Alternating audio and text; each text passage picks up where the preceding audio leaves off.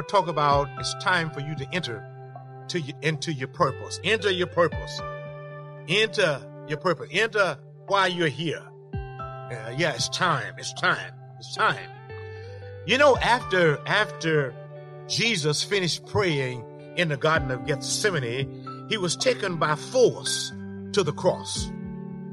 But that didn't bother Jesus because he had already won the victory. And I get this, he had already won the victory in prayer. It already got it in prayer. Remember yesterday I told you that's where you get the victory first in the spirit, in prayer. You get that, that's, look, you don't start, you don't, you don't start the overt thing until you, you get it straight and get the approval in the spirit. And Jesus Christ had already won the victory in prayer. And he was walking in perfect peace. And that's what will happen when victory is gotten first in the spirit. You walk in perfect peace. And, uh, and so Jesus knew, uh, the circumstances would be difficult. He knew that going to the cross would fulfill his ultimate purpose for the kingdom. And we need to ask God, I believe, to give us this same grace as we move closer to our ultimate purpose, because we must suffer with Christ before we reign with him. That's Second Timothy chapter 2, verse 12. So in Gethsemane, say that with me, in Gethsemane, thank God for a Gethsemane. You, every Christian ought to have a Gethsemane. Every believer. That's a, Gethsemane is a good place for you to be. In Gethsemane, we should come to the understanding that we don't see things the way God sees them, that his thoughts and ways are much higher than ours, according to scripture. Gethsemane will help you see that. Isaiah 55, 8 and 9. And by the time we've embraced God's cup, having cried many, many tears before him, we should be walking in agreement with his will. We should have peace in our heart that God's word will never return to him void concerning our purpose. Because he has declared in his word, Isaiah 5, 5, 55, verse number 11, that it shall accomplish that which I please, and it shall prosper in the thing whereto I sent it. Now, if we are honest with ourselves, we will admit that some spiritual successes have to be forced. Now, I'm going to say that again. If we would be, uh, now I'm not saying that it should be that way or ought to be. I'm saying if we would be honest with ourselves, we will admit that some spiritual successes have to be forced. Now, let me explain what I'm talking about. Some people, some, never will never paint their house until they get a letter from the civic association. Some, some will never start giving their employer eight honest hours of work until they get a letter saying that the company is letting people go. Some believers have become so comfortable in their walk with Christ that God has to allow difficult situations because of them. Not because of God, but because of them. Some believers, some Christians have become so comfortable in their walk with Christ that things has to happen and God has to allow it to happen before they'll do anything for the Lord. We get comfortable. It happens with me. It, it ain't on God's part, it's on my part. And you know, we need to put a check there. A check. Beware.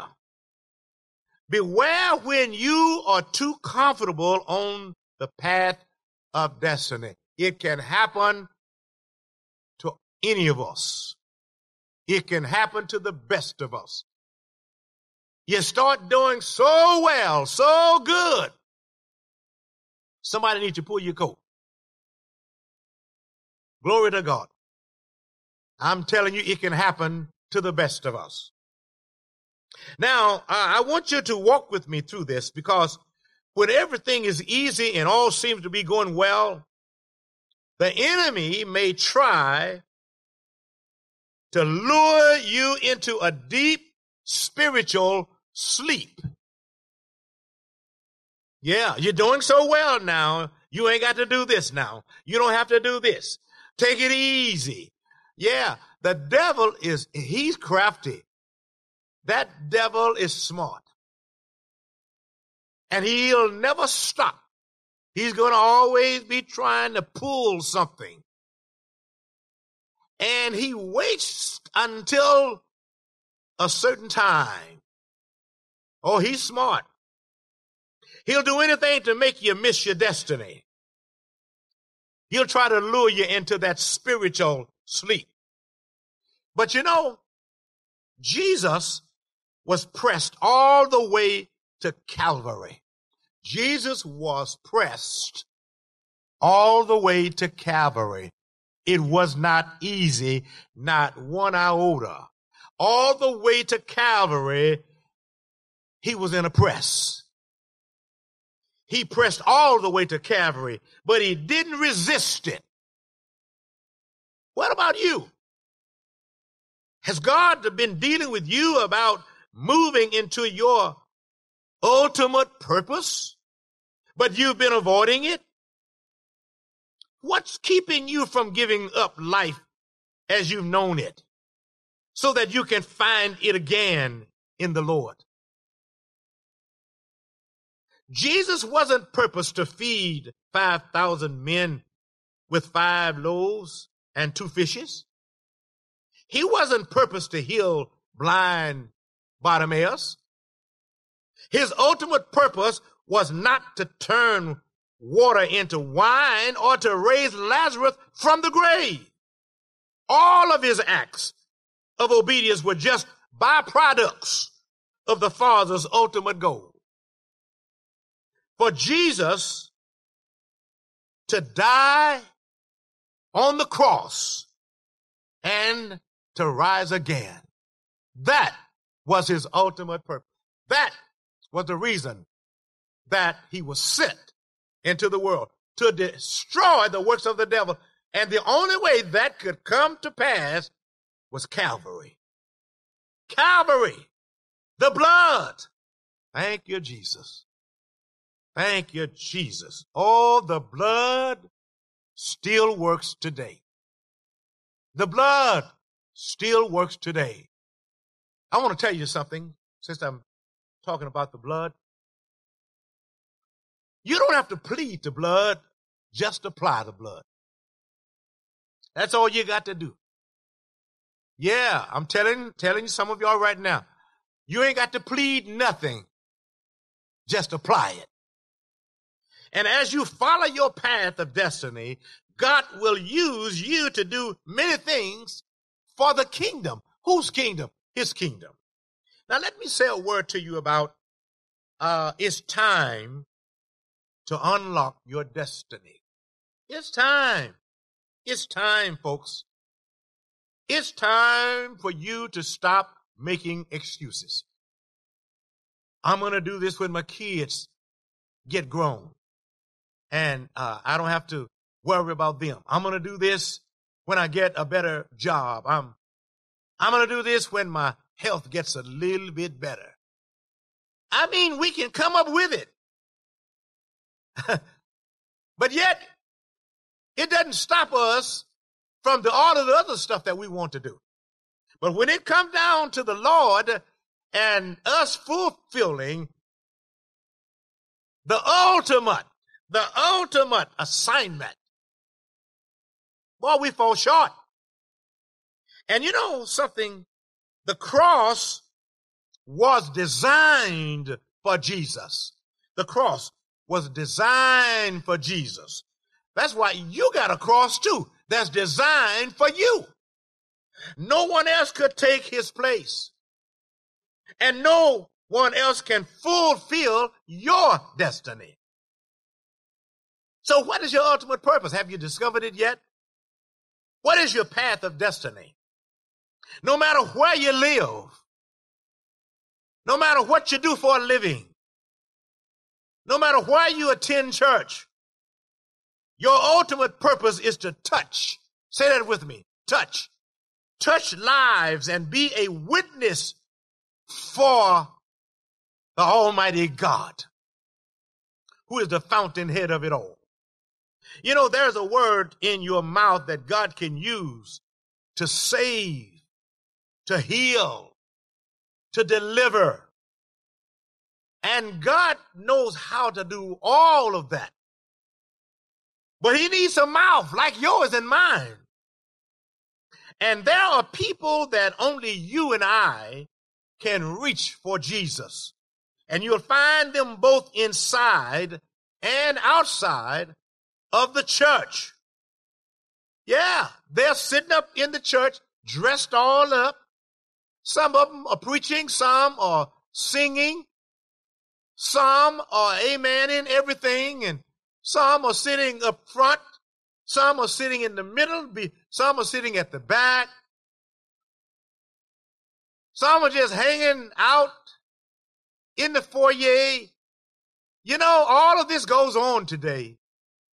But I'm here to tell you that the Lord can use me and you to save those people, to get a good word to those people that can wake them up on the inside. God knows how to do all of that, but he need my mouth and your mouth. He need my commitment and your commitment.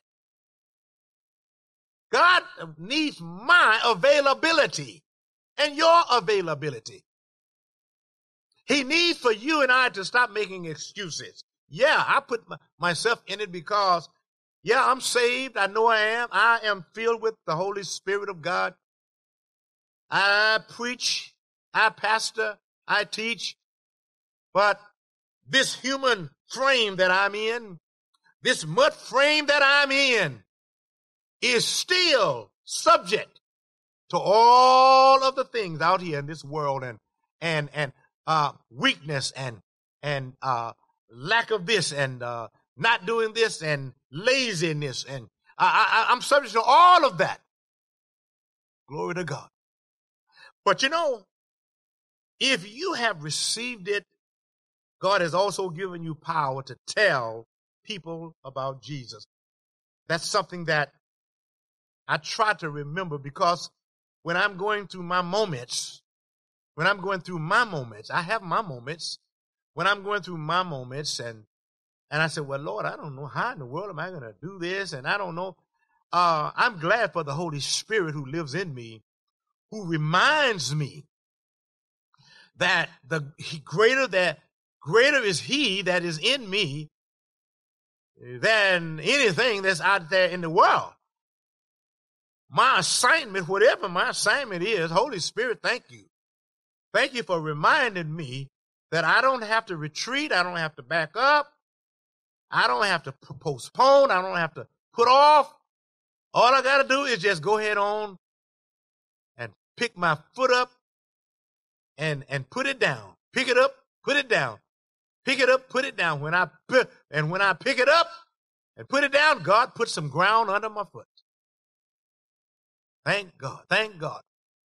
Because he, he empowers us. He gives us the power and the strength to carry out the assignment. Now, there's a word that I want to, uh, uh, to just briefly mention to you that's in the book of Acts, chapter 1, uh, Mark chapter 16, verse 17 and 18. Uh, I want to uh, rehearse these books, chapter, and verses to you because what it's talking about is the power that the Lord has given to us, and uh, He backs us up when we obey Him with signs and wonders following. Signs and wonders following our obedience. And you see, that's what confirms the message that we're giving. Now, He promised He would do that. And, and He does that. I know he does it with me.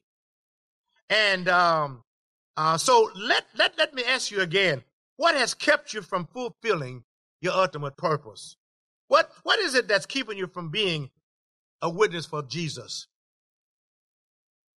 I can see you in my mind's eye right now, sitting and in that chair or lying on that bed. I don't know, you may be sitting in your car, listening to me and watching me. Uh, you might be uh, at your office. I don't know.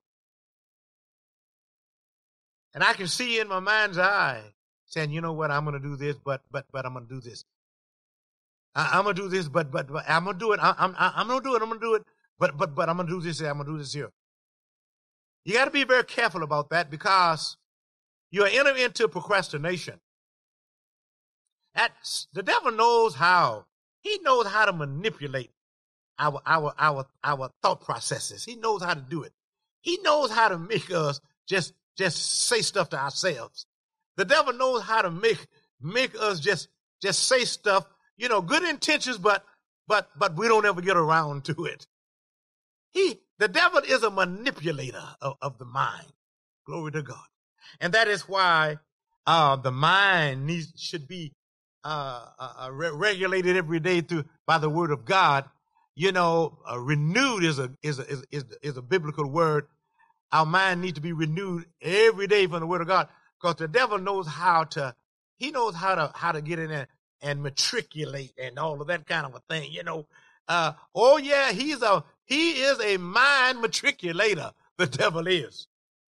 Now, perhaps you are afraid of being persecuted for sharing your testimony. If you are, here's a good word for you in Matthew chapter 10, verses uh, 16 through 20. I'm going to read them to you. Listen up, if you will.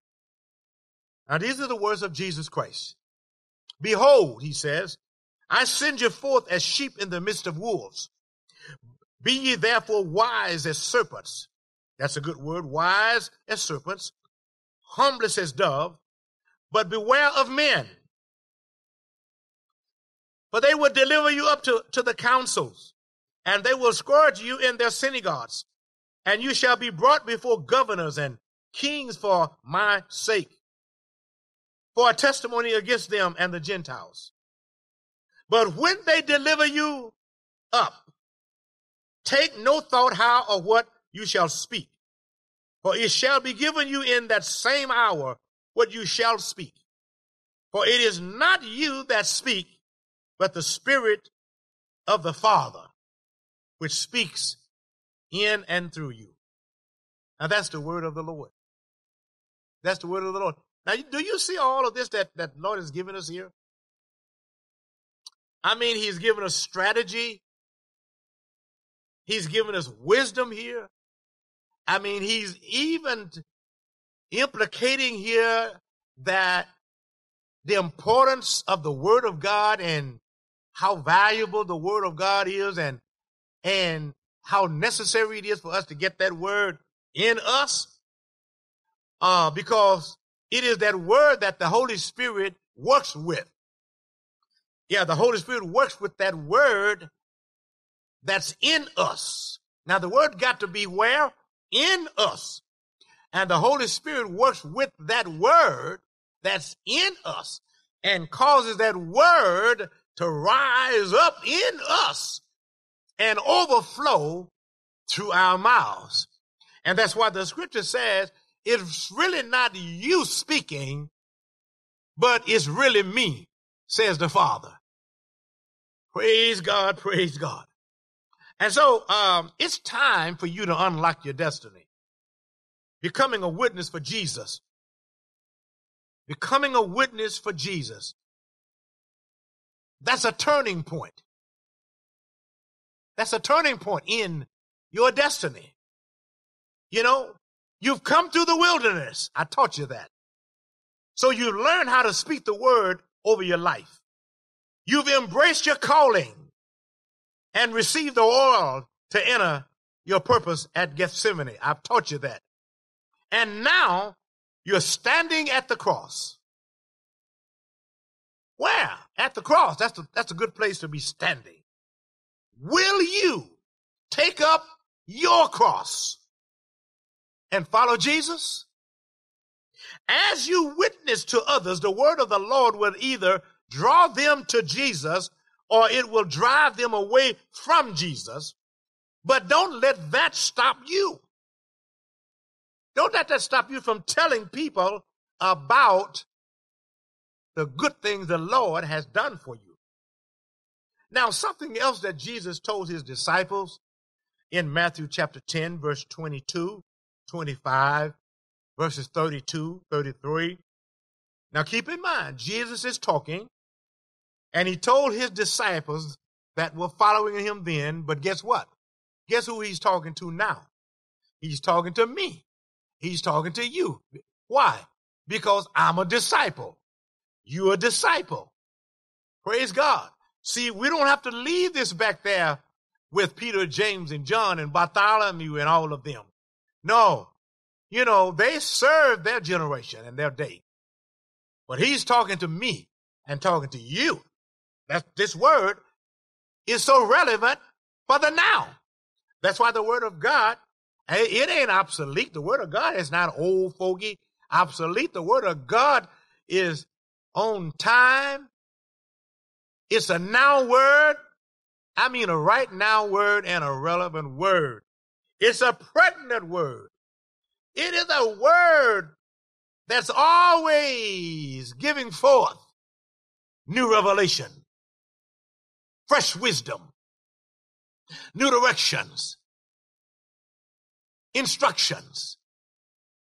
And you know, here's what he said You shall be hated of all men. Why? For my name's sake. That's the truth, folks. But he that endureth to the end shall be saved. It is enough for the disciple that he be as his master and the servant as his Lord. Whosoever therefore shall confess me before men, him will I confess also before my Father, which is in heaven. But whosoever shall deny me before men, him will I also deny before my Father which is in heaven. That's the word of the Lord. Now, Jesus said something here. He said these words right before he declared Matthew 10 34. Now listen what he said in Matthew 10 34. Think not that I am come to send peace on the earth. I came not to send peace, but a sword. What a word. Now he said this now right before, right before he he he he said he he he he, he declared this now. Think not, think not, think not, think not that I am come to send peace on earth. I came not to send peace, but a sword. Now, this verse probably sounds familiar to you because I quoted it in chapter 3. And this is also the sword of the Spirit in Ephesians chapter 6, verse 17. And the two edged sword in Hebrews chapter 4, verse 12. Do you see the word here? The sword of the Spirit, the word? That's all he's talking about here. And so now I want you to read with me and think with me.